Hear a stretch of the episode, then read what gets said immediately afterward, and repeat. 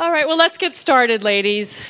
Let me begin by giving thanks to all of the many sermons that I've listened to from John MacArthur, John Piper, Steve Kreloff, and Don Green.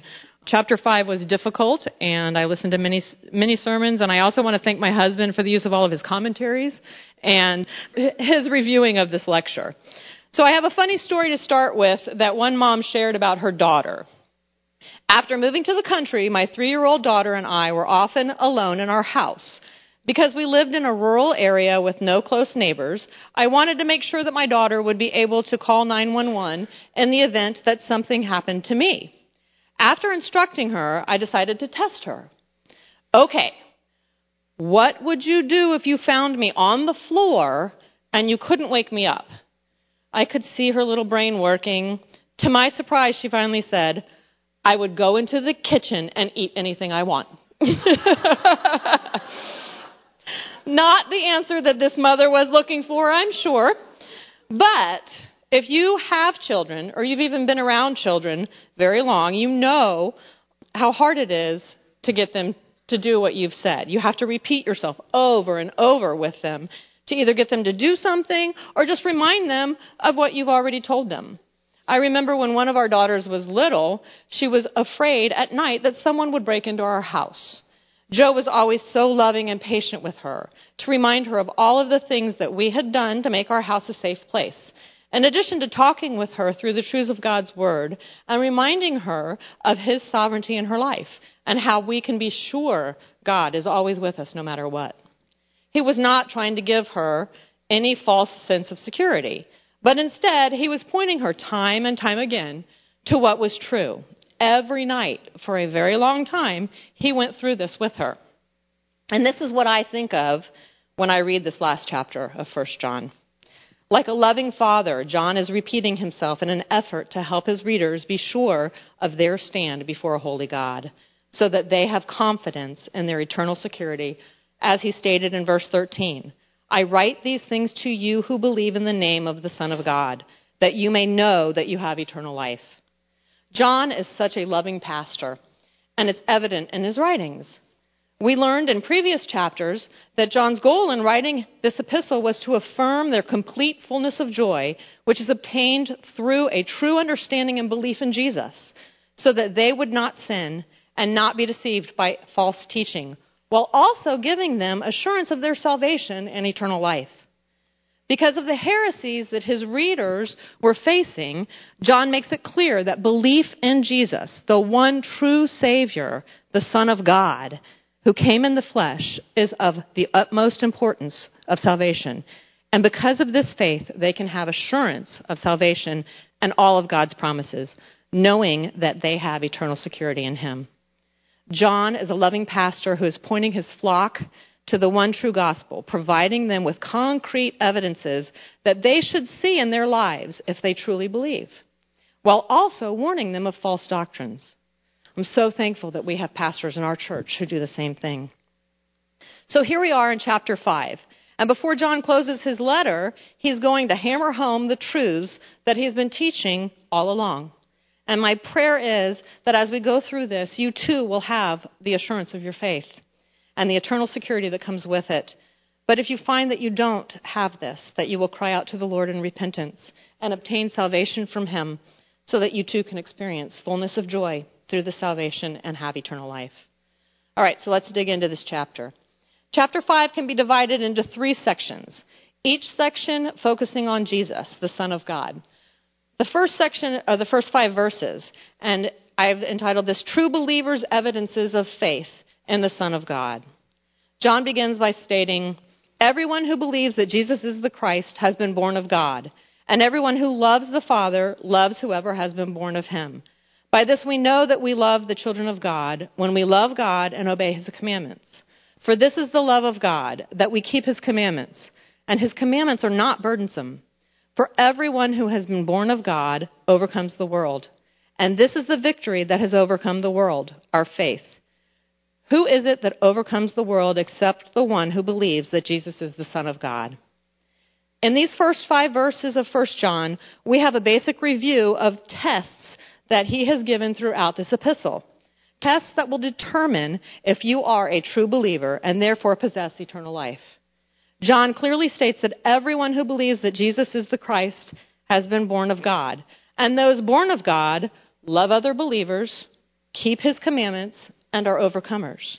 So the tests he gives to determine those born of God are loving God, loving believers, and obedience to God. If you believe that Jesus is the Christ, or the anointed one, the Messiah, sent by God, do you pass these tests? These are not new concepts in the Bible. In fact, they're not new concepts for John to have written about either. We learned about them in previous chapters of 1 John, and if you turn to the Gospel of John, you can see that John recorded what Jesus said about loving God, loving the brethren, and keeping his commandments. In John 13:35, Jesus said, "By this all people will know that you are my disciples, if you have love for one another." And in John 14:15, "If you love me, you will keep my commandments." This is an overflow of a true believer's heart love for God and the brethren, and obedience to God and his commandments. When we love God, it's evident through our love for other believers and our obedience to His Word. They all go together. If we love God, we will love other believers because they have the Holy Spirit living inside of them, and so do we. If we love God, we will keep His commandments because we love Him, and the Holy Spirit has given us a desire to obey Him. If we are obeying Him, then we are loving others. Because that's what his commandments are about loving God and loving others.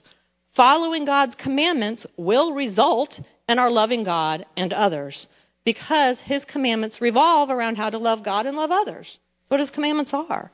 Remember in Matthew 22 when the lawyer asked, Teacher, what is the greatest commandment in the law? And Jesus said to him, You shall love the Lord your God with all your heart, with all your soul, and with all your mind. This is the great and first commandment. And a second is like it. You shall love your neighbor as yourself. On these two commandments depend all the law and the prophets. We learned a lot about loving in the previous chapters of 1 John. So we're not going to go into detail now. But please, ladies, make note that love is not a feeling that we have to wait to possess before acting on it. That is a worldly point of view. If we wait until we feel like loving others, we may never do it. If we are actively living out our faith through obedience to God's word, then the result will be lived out through our seeking to put others' needs before our own. This love for others is also not what the world would promote through acceptance of all people by allowing them to continue in their sin. Sometimes the most loving thing that we can do for a sister in Christ is to point her to her sin. Loving others is always consistent with God's word. Jesus was a perfect example of this. He loved perfectly, and he always pointed sinners to their need for repentance from their sin without watering down the truth of their stand before a holy God. And he was always compassionate while he did that. The type of love that we should have is actively living out our faith through helping fellow believers by meeting their needs, encouraging them when they're discouraged, while also pointing them to God's truth and helping them in their walk with the Lord. This type of love is what Paul describes in verse 14 of chapter 5 in 1 Thessalonians.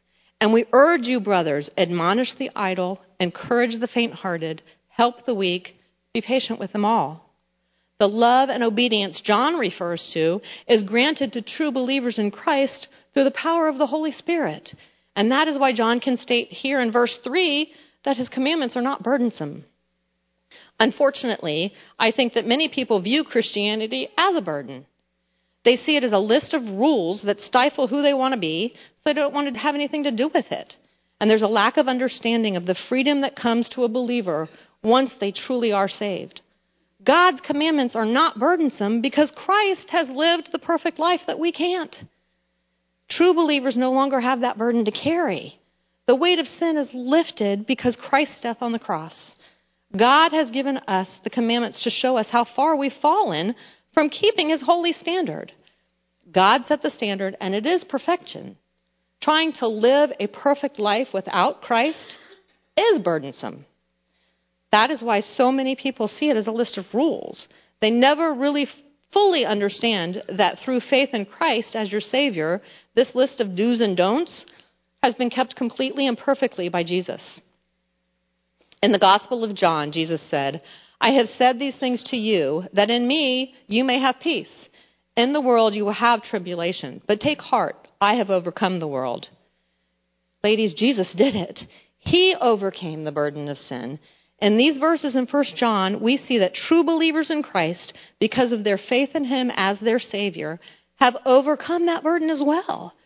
So those who have faith, those who believe that Jesus is the Christ, have been born of God. And the evidence of that faith is their love and obedience. And the one who possesses this faith is an overcomer. In these verses, we have the keys to victory, the keys to being overcomer.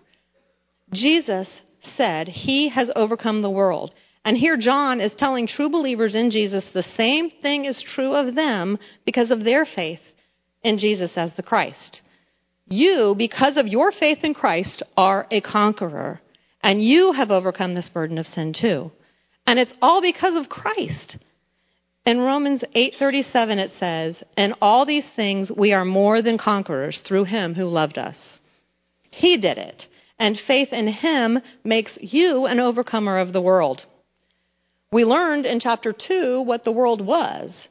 For all that is in the world, the desires of the flesh and the desires of the eyes and the pride of life, is not from the Father, but is from the world. This is what Christians have victory over the sin of this world. We are overcomers of the things of this world, the desires of the flesh, the desires of the eyes, and the pride of life. If you think about these things, they encompass any sin you can think of all sin. Anything that distracts us from obedience to God, anything in this world that gets in the way of our love for God. We are overcomers through Christ Jesus and his perfect obedience to the Father. And because of our faith and the power of the Holy Spirit, we can walk in true love and obedience to him. True believers in Christ love God and the brethren. They obey God's commandments, and these commandments aren't burdensome to him because he has overcome this world through Christ. These are all evidences of a true believer's faith in Jesus. So the question is, how can we know if we're true believers? John wants his readers to have this confidence. That's why he wrote the epistle. He's saying, if you have this love, obedience, and victory over sin, then that is evidence that you are a true believer in the Son of God. So the question we should be asking ourselves right now is Do I truly love God? Is it evident through my love for my brothers and sisters in Christ and my obedience to his commandments? Am I an overcomer of the sin in this world, or do I still live my life to please myself? Do I have these evidences of faith in the Son of God in my life? Am I a true believer in the Son of God? What does that even mean? What do true believers believe? And these last questions lead to the next point in the next section of verses. John doesn't just leave it to what we can see occurring in ourselves. He takes it a step further and he says, This is what God says about Jesus. And true believers believe these things. So in verses 6 through 12, we see that true believers believe God's testimony of the Son of God. And I'm going to start in verse 6 and read through 12. This is he who came by water and blood, Jesus Christ, not by the water only, but by the water and the blood. And the Spirit is the one who testifies, because the Spirit is the truth. For there are three that testify the Spirit, and the water, and the blood. And these three agree. If we receive the testimony of men, the testimony of God is greater. For this is the testimony of God that he has borne concerning his Son. Whoever believes in the Son of God has the testimony in himself. Whoever does not believe God has made him a liar, because he has not believed in the testimony that God has borne concerning his Son. And this is the testimony that God gave us eternal life, and this life is in his Son. Whoever has the Son has life. Whoever does not have the Son of God does not have life. Here we have God's testimony to us about Jesus. In these verses, there are three that testify to the truth we are to believe about Jesus. And this is so key to our faith. What should we believe about Jesus?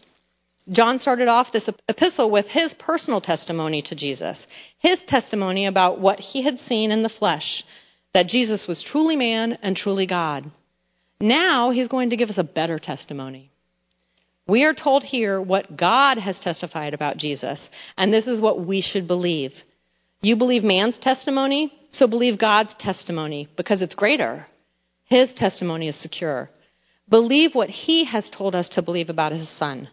Remember, John was battling the false religions of this time, and these people were being told some pretty erroneous things about who Jesus was.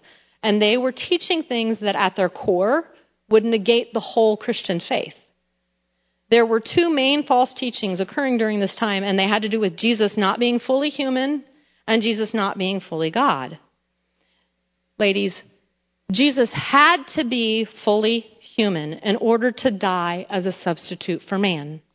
And he had to be fully God for his death to have an infinite effect and atone for the sins of many. John confirmed both of these truths with his eyewitness, and he's solidifying these truths here in chapter 5 with God's witness. God, through these three that testify, the water, the blood, and the spirit, is affirming that Jesus is the one that came. He is the Christ, the long awaited Messiah. He is God incarnate, and this is so important to us today. John was saying, God is a witness, and you better believe what he says, not what these liars are telling you. Don't follow the beliefs that go against God's word. He even says, if you don't believe God, you make him a liar. That's pretty severe. So we better know what God says about Jesus and be sure that we believe what he says so that we do not make God out to be a liar either. We're told here that there are three that testify to who Jesus is the water, the blood, and the spirit.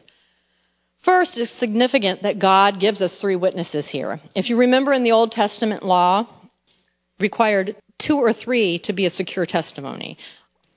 So here we have God gives witness through three the water, the blood, and the spirit. There are a few different interpretations as to what is meant here by water and blood.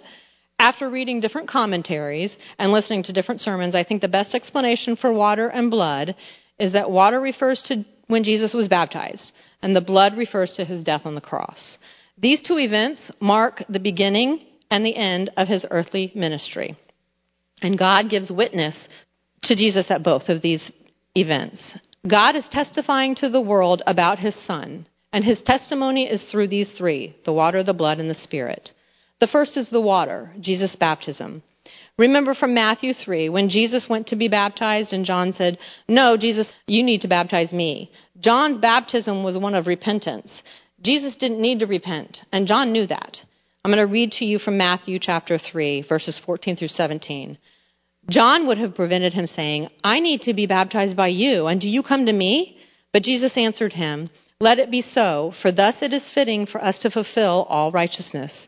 Then he consented, and when Jesus was baptized, immediately he went up from the water, and behold, the heavens were opened to him, and he saw the Spirit of God descending like a dove, and coming to rest on him. And behold, a voice from heaven said, This is my beloved Son, with whom I am well pleased.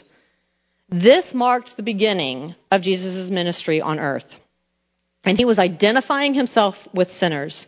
Jesus was completely obedient to his heavenly Father, and in his obedience, he was baptized. John MacArthur describes Jesus' baptism as, and I quote, Jesus identifying with sinners and defining the reason he came. This water baptism was setting the stage for the whole reason Jesus came to earth. It's a defining moment. End of quote. And God gives testimony to Jesus right here. This is God's testimony. This is my son with whom I am well pleased. At Jesus' baptism, God testified to who Jesus was. Jesus is God's son. Here he is, the long awaited Messiah. God says, This is his son, which means that Jesus shares God's nature. He shares his essence of deity. God is affirming Christ's deity right here at the beginning of Jesus' earthly ministry, right here at his baptism, and we have God's testimony to who he is. This is the first witness, the water. The second witness mentioned here is the blood. When Jesus died on the cross, he was again identifying with sinners by taking on their punishment, and God gave witness here too. there are some pretty amazing things that occurred. Let me read to you from Matthew chapter 27. Verse 45 says, Now from the sixth hour there was darkness all over the land until the ninth hour. So first, at Jesus' death, there was darkness over the whole land for three hours, a darkness like never experienced before. Then in the same chapter, 27 of Matthew, if you move down to verses 51 to 53, and behold, the curtain of the temple was torn in two from top to bottom, and the earth shook and the rocks were split. The tombs were opened, and many bodies of the saints who had fallen asleep were raised. And coming out of the tombs after his resurrection, they went into the holy city and appeared to many. Here at the cross, where Jesus shed his blood, we have God's witness to who he is.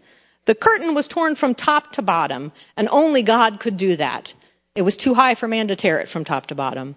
This curtain or veil was the separation in the temple that blocked the entrance into the Holy of Holies where God's presence was. This showed that access to God was now available and only God could open the way into his presence. We also see that the earth shook, rocks split open, and tombs were opened, and many of the dead saints were raised. These things were all clearly acts of God, all occurring at Jesus' death, giving witness to what had just occurred to the Son of God. All of these things were God's testimony to his son. All of these things, in addition to all of the prophecies that were fulfilled at Jesus' death, bear witness that Jesus is God's son. Jesus is the Messiah. He is who he said he is. He is God the Son. At the time of Jesus' death, the Roman centurion realized this reality and he proclaimed, Truly, this man was the Son of God. The Roman centurion saw this truth about Jesus because the Holy Spirit enlightened him at this moment. He was able to declare the truth about Jesus not because he figured it out on his own, but because the Holy Spirit testified to his spirit the truth. True believers have this testimony bearing witness to their spirits also. Like we're told in Romans, the Spirit Himself bears witness with our spirit that we are children of God. And here we have our third witness that testifies to the truth about Jesus, the Spirit. The Holy Spirit testifies throughout all of Scripture to who Jesus is. But he also testified at his baptism and his death, and he bears witness with our spirit about the truth of who Jesus is. These three are in agreement the Spirit, the water, and the blood. All three point to Jesus, the Son of God, and attest to his deity. And true believers believe this. Jesus is the Son of God. Jesus is God in human flesh. He is the long awaited Messiah, the Savior of the world. Jesus is the one that God's Word has spoken of from the beginning. He is the one the prophets prophesied about. He is the one who came to earth and lived the perfect sinless life. He humbled himself and was baptized and crucified and buried and rose again and appeared to many and ascended to heaven and is now seated in the heavenly realms with the Father, making intercession for us. He is our advocate. He is the Almighty God, the King of kings, the Lord of lords, and this is God's testimony of this truth. The Spirit, the water, and the blood all testify to who Jesus is, and they all agree. And ladies, we better agree too and believe it, or we make God out to be a liar. So, after speaking of true believers' evidences of faith in the Son of God, and true believers' belief in God's testimony of the Son of God, John moves on to give these true believers some assurances that they can have as believers in the Son of God. So the verses 13 through 21 are true believers' assurances in the Son of God. I write these things to you who believe in the name of the Son of God, that you may know that you have eternal life. And this is the confidence that we have toward him, that if we ask anything according to his will, he hears us. If we know that He hears us in whatever we ask, we know that we have the requests that we have asked of Him. If anyone sees his brother committing a sin not leading to death, he shall ask, and God will give him life to those who commit sins that do not lead to death. There is sin that leads to death. I do not say that one should pray for that. All wrongdoing is sin, but there is sin that does not lead to death. We know that everyone who has been born of God does not keep on sinning but he who was born of God protects him, and the evil one does not touch him. We know that we are from God and the whole world lies in the power of the evil one. And we know that the Son of God has come and has given us understanding so that we may know him who is true. And we are in him who is true, in his Son, Jesus Christ. He is the true God and eternal life. Little children, keep yourselves from idols. Here, John gives some assurances to those people who pass the tests he has given over and over in this epistle. If you have these evidences in your life and you find that you pass the test, if you believe God's testimony about Jesus, then as a true believer, you can know that you have eternal life, know that your prayers in accordance with God's will are heard and answered. You can know that you have victory over sin. And finally, you can know that you belong to Jesus Christ, the one true God. Ladies, in this time of uncertainty, lies, confusion, and division in our world, it is amazing that we have assurances from our Lord. We can know. We have been given these things to help us in our times of trouble. There have been times in my life, and I'm sure in yours too, where nothing seems to be going right. Everything seems to be falling apart and spinning out of control. I don't know about you, but for me, during these times, I find it extremely hard to even think. And it's during those times of uncertainty that we can think on these truths. We can first remind ourselves of the truth that we have eternal life. Whatever is going on here on earth is inconsequential in comparison to the fact that we will spend eternity with our Savior. Sometimes that's all I need to get my thinking straight. I know I'm saved. I know I'm saved. And nothing else matters. But John gives us more assurances here that we can rely on. He also tells us that we can be sure that God hears and answers our prayers. Oh, what a wonderful thing to hold on to. Because of what Jesus did for us on the cross, we now have the confidence that we can go before the throne of God and ask anything in accordance with His will. And we know that He hears us and answers us. So let me just say that verses 16 and 17 are very difficult verses, and there are many different interpretations of them.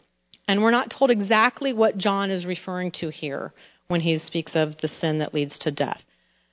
But what's being illustrated in these verses is the assurance that believers have of our prayers being answered when we intercede for other believers who are caught in sin not leading to death. I just want us to be encouraged that when we see brothers who are caught up in sin, we should pray for them, knowing that if the sin they commit does not lead to death, then we have the assurance that God will hear and answer us and bring that person to repentance and a life of faithfulness. We know from 1 Corinthians chapter 11 that there is sin that leads to physical death. And John may be referring to this here, there are times when God, in His holiness, chooses to take someone home to heaven instead of allow them to continue in their sin.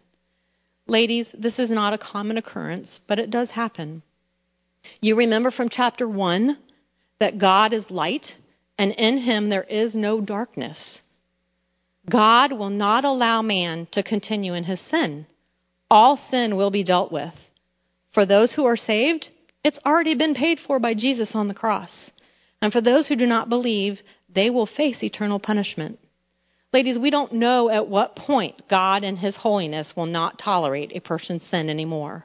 So we need to just be faithful to pray for our brothers and sisters in Christ who are caught up in sin.